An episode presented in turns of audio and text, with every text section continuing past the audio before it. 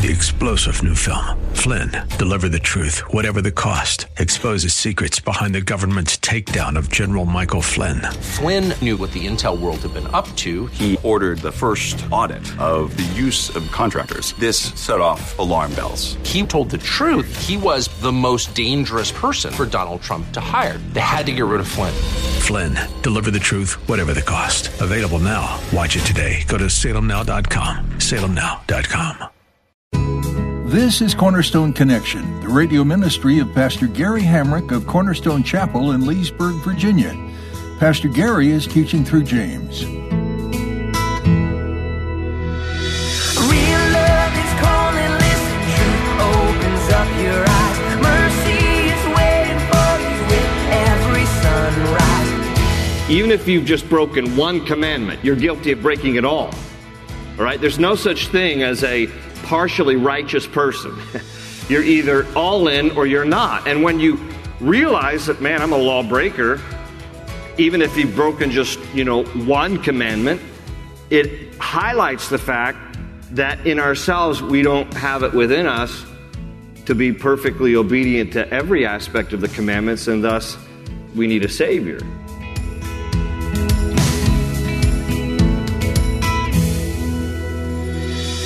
Have you ever broken the law? Have you ever broken one of the Ten Commandments?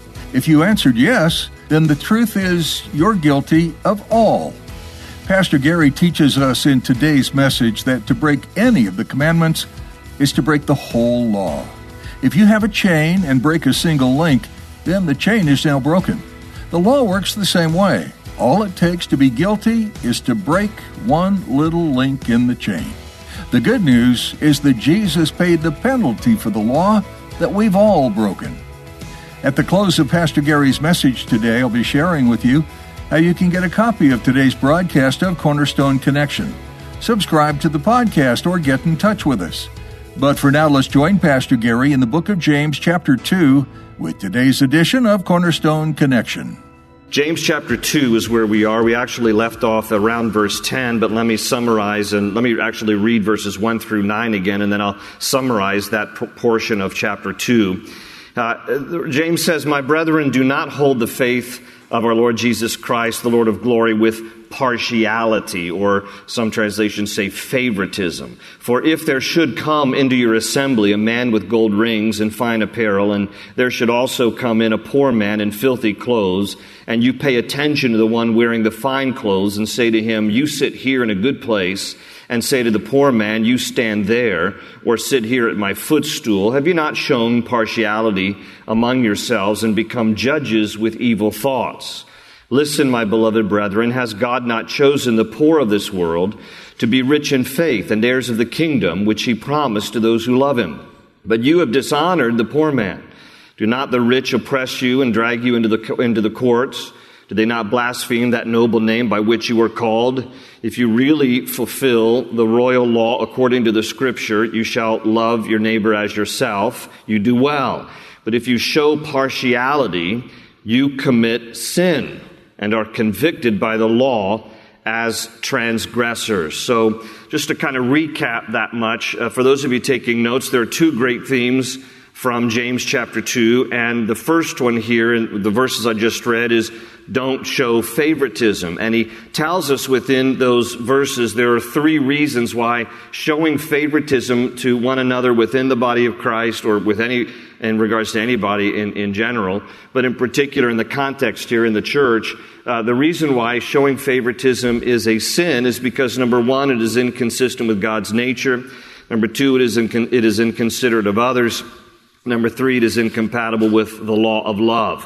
And so we talked about this last time. Just to recap real quickly, it is inconsistent with God's nature.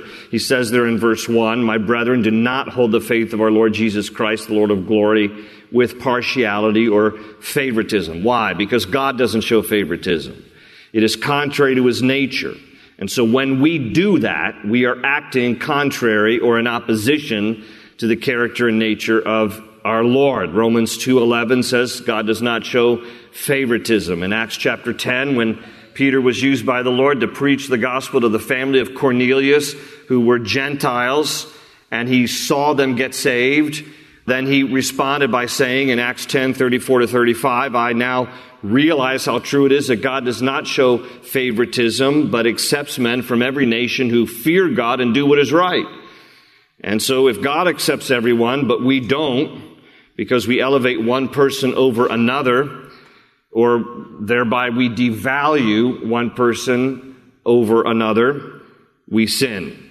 It's also, number two, inconsiderate of others.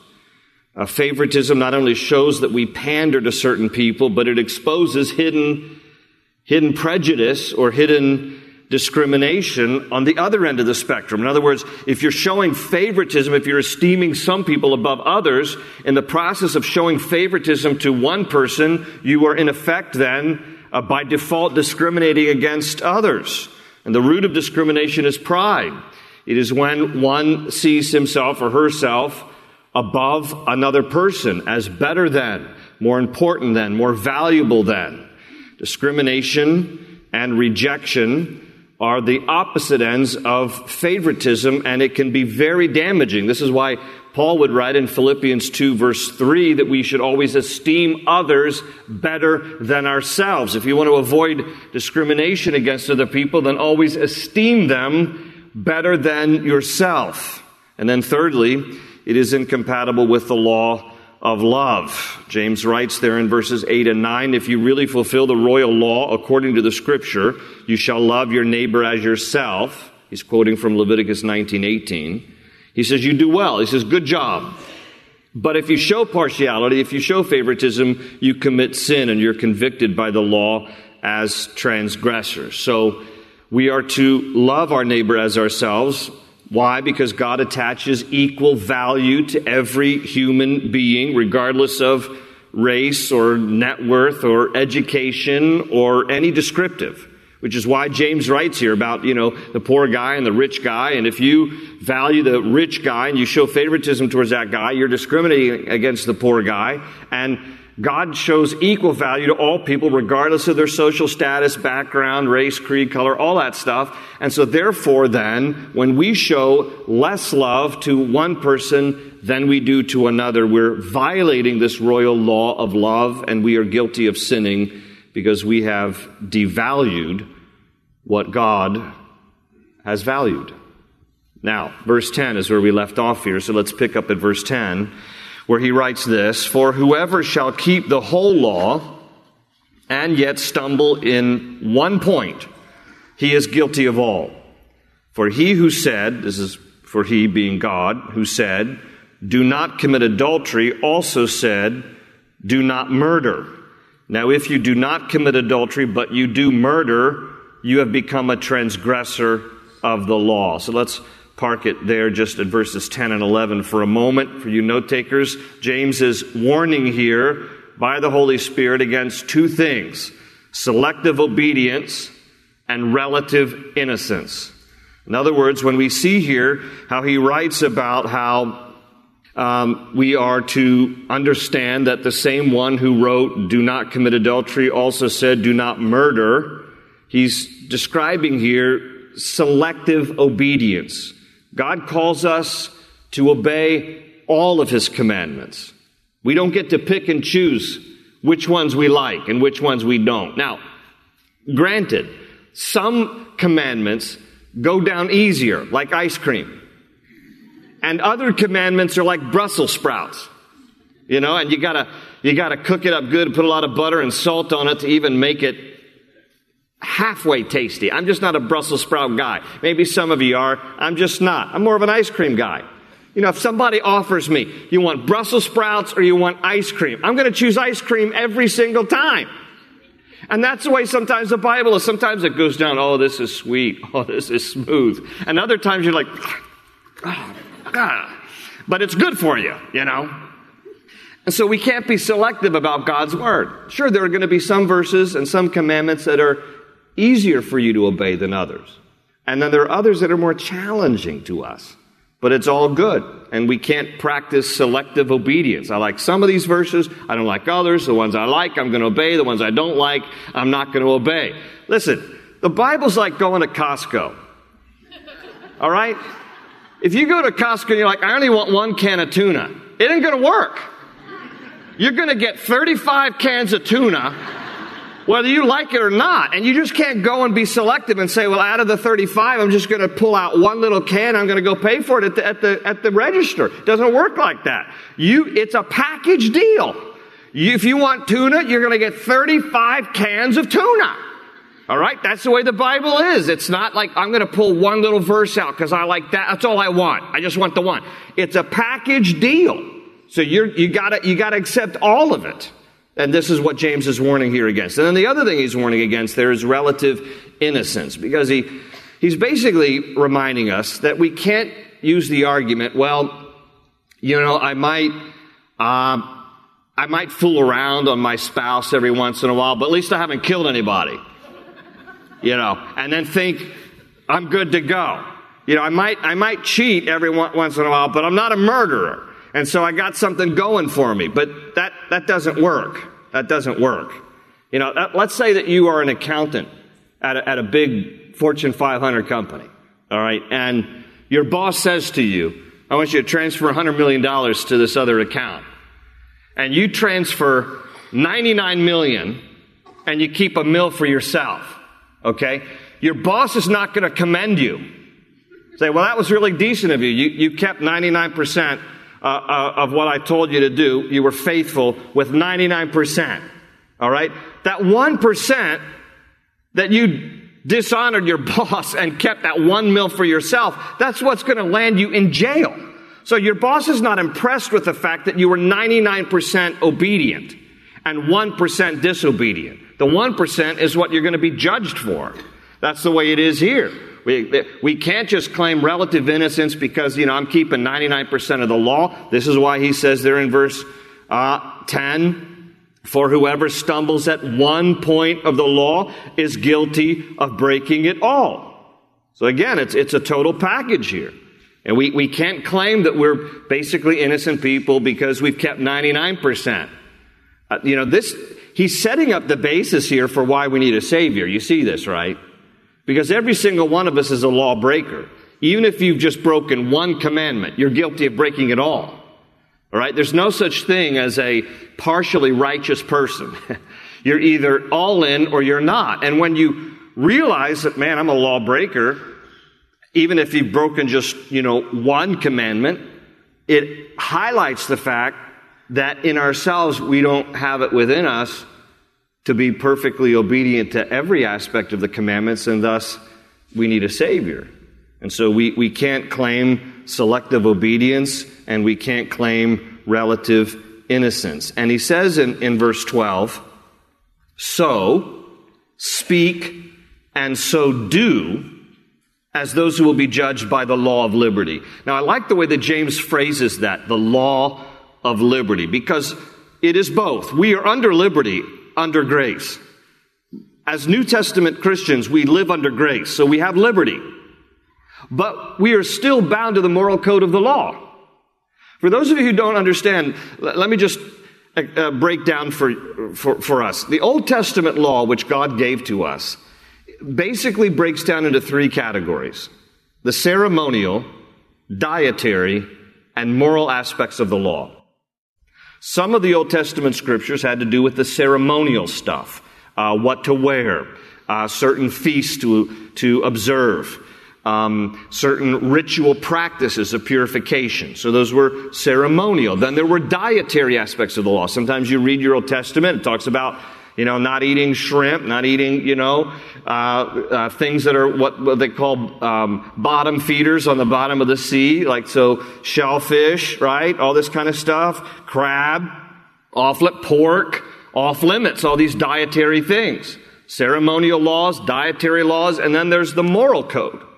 Okay, now, good news, Colossians 2, verse 16 and 17 says, let us not judge one another in regards to food or drink, or in regard to a festival or a new moon celebration or a Sabbath, which are a shadow of the things to come.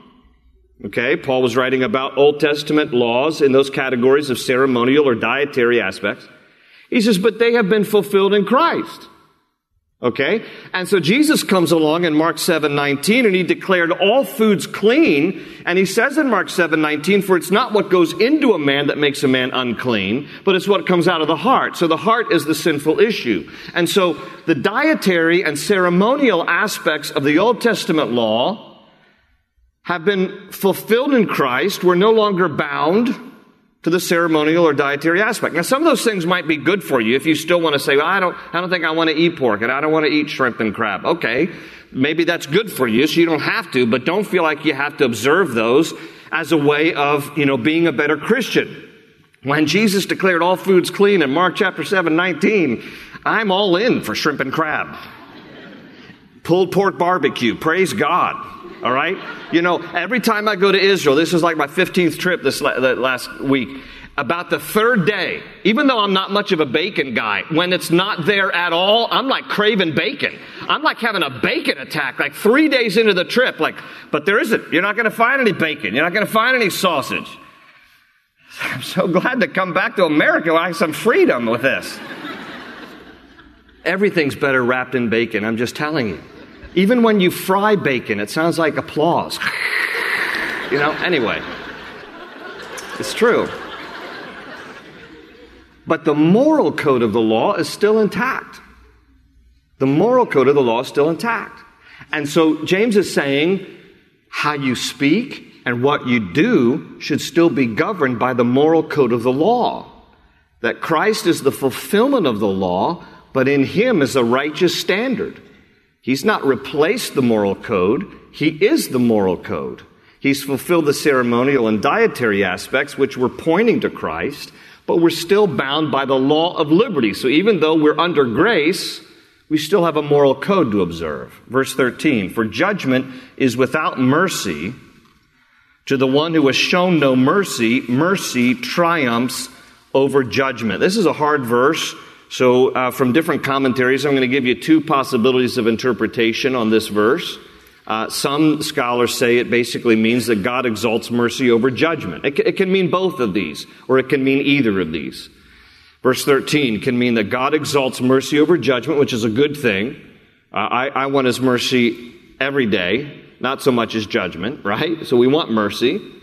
It can also mean a statement related to our disposition concerning these things, that a merciful man rejoices over opportunities to show mercy more than in acting according to strict justice. So take your pick. It probably means one of those or maybe a little bit of both. And then we come here to verses 14 through the end of the chapter, verse 14 through 26. And this is where we come to the second great theme of James chapter 2. The first is don't show favoritism. The second is do put faith into action. Let me read verses 14 through 26, and then we'll come back up and dig it out. What does it profit, my brethren, if someone says he has faith but does not have works? Can faith save him? If a brother or sister is naked and destitute of daily food, and one of you says to them, depart in peace, be warmed and filled, but you do not give them the things which are needed for the body, what does it profit? Thus also faith by itself, if it does not have works, is dead. But someone will say, you have faith, I have works. Show me your faith without your works, and I will show you my faith by my works. You believe that there is one God? You do well. Even the demons believe and tremble. But do you want to know, O foolish man, that faith without works is dead? Was not Abraham, our father, justified by works when he offered Isaac his son on the altar? Do you see that faith was working together with his works, and by works faith was made perfect, and the scripture was fulfilled which says, Abraham believed God, and it was accounted to him for righteousness, and he was called the friend of God. You see then that a man is justified by works and not by faith only. Likewise, was not Rahab the harlot also justified by works when she received the messengers and sent them out another way? For as the body without the spirit is dead, so faith without works is also dead. By the way, that's a phrase he uses 3 times in that section there. Faith without works is dead. The year was 1517. and a Roman Catholic monk by the name of Martin Luther took issue with his own church's policy on the topic of justification. At issue for Martin Luther was whether or not a person was justified by faith alone or justified by faith and good works. His church, the Roman Catholic Church, taught, and still does today, that it's the latter. Justification is by faith and works. But Luther began reading his Bible. Romans chapter 5, verses 1 and 2, for example, says, "Therefore, having been justified by faith, we have peace with God through our Lord Jesus Christ, through whom we also have access by faith into this grace in which we stand, and we rejoice in the hope of the glory of God." And he also read Galatians 3:11. "No one is justified by the law in the sight of God is evident, for the just shall live by faith." Many other passages like this as Luther was reading through his New Testament, and thus he rejected the doctrine of justification by works. He took issue with other doctrines as well, and he compiled them in a long list of 95 points called the 95 Theses that on October the 31st, 1517, Martin Luther enumerated on a piece of scroll and then nailed that scroll to the church door in Wittenberg, Germany. For doing that, he was excommunicated from the Roman Catholic Church. He was defrocked, and Protestantism began because Luther took issue with the idea of justification by works. He understood, as Scripture teaches, that justification is by faith alone. And because one of his main objections with the Roman Catholic Church was their combination of faith and works, when Luther read the Epistle of James, he had trouble with it, and he called it the Epistle of Straw. Martin Luther didn't like the book of James. He thought James was placing too much emphasis on the idea of works, this passage that we just read here, the end of chapter 2. He thought that James was saying that good works was a condition of salvation. But that's not what James was saying. Martin Luther interpreted the Epistle of James incorrectly. That's not my opinion. That's the opinion of every Bible scholar since. What James was saying here and how Martin Luther misread the book of James. James was not saying that you had to do good works in order to be saved. James was saying that true Christians will do good works because they are saved. Okay? If you're taking notes, you can write it down this way. Works are not necessary to be saved. They are evidence that you are saved. The point that James was making in this is that a mature Christian will put faith into action. Another way of saying this is that faith is what you believe, and it proves itself by how you behave. That's why he writes here about this inextricable connection between faith and works. Because if you truly are saved based on what you believe, it will prove itself by the way that you behave. And if you take away behavior from the belief system, then you are left simply with a faith based on belief that has no evidence in action, which is why he points out here about demons. Because he says if it was only about belief, then the demon should be commended here.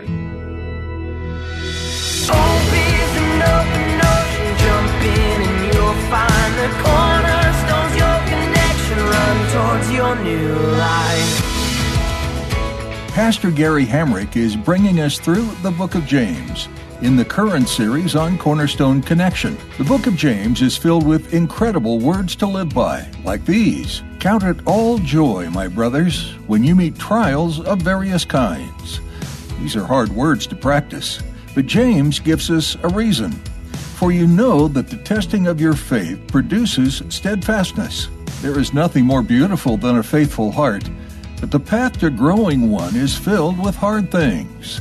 James tells us in chapter 1, verse 4, that when steadfastness has had its full effect, you may be perfect and complete, lacking in nothing. So next time you face a trial or hardship, remember these words from James and begin to count it all joy.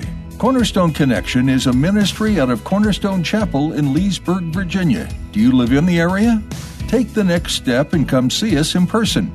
We would love to share a Sunday service with you at 8:30, 10, or 11:45 in the morning. We're also here every Wednesday night at 7. When you enter into community, you start to grow in the faith at a faster pace. We'd love to be that community for you. Well, we're out of time for today, but we'll be right here again next time. Come back and see us as we learn how to follow Jesus more closely together on Cornerstone Connection. They say you're a wandering soul, that you've got no place to go, but still you know. You're not alone. You're not alone. Real love is calling, listen. Truth opens up your eyes. Mercy is waiting for you with every sunrise. Hope is an open ocean. Jump in and you'll find the cornerstone's your connection. Run towards your new life.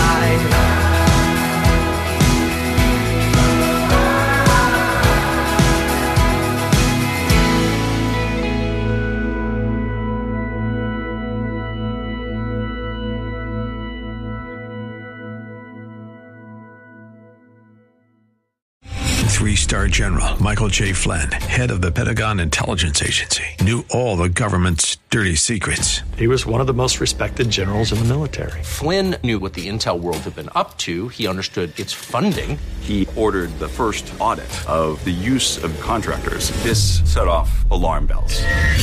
The explosive new documentary, Flynn, Deliver the Truth, Whatever the Cost, and covers the facts behind this scandal. Flynn told the truth. He was the most dangerous person for Donald Trump to hire. I find out the worst enemy that I'm going to face in my life is right here in America. They took my assessment and they wanted me to change it. And I was like, I'm not changing it. They had to get rid of Flynn.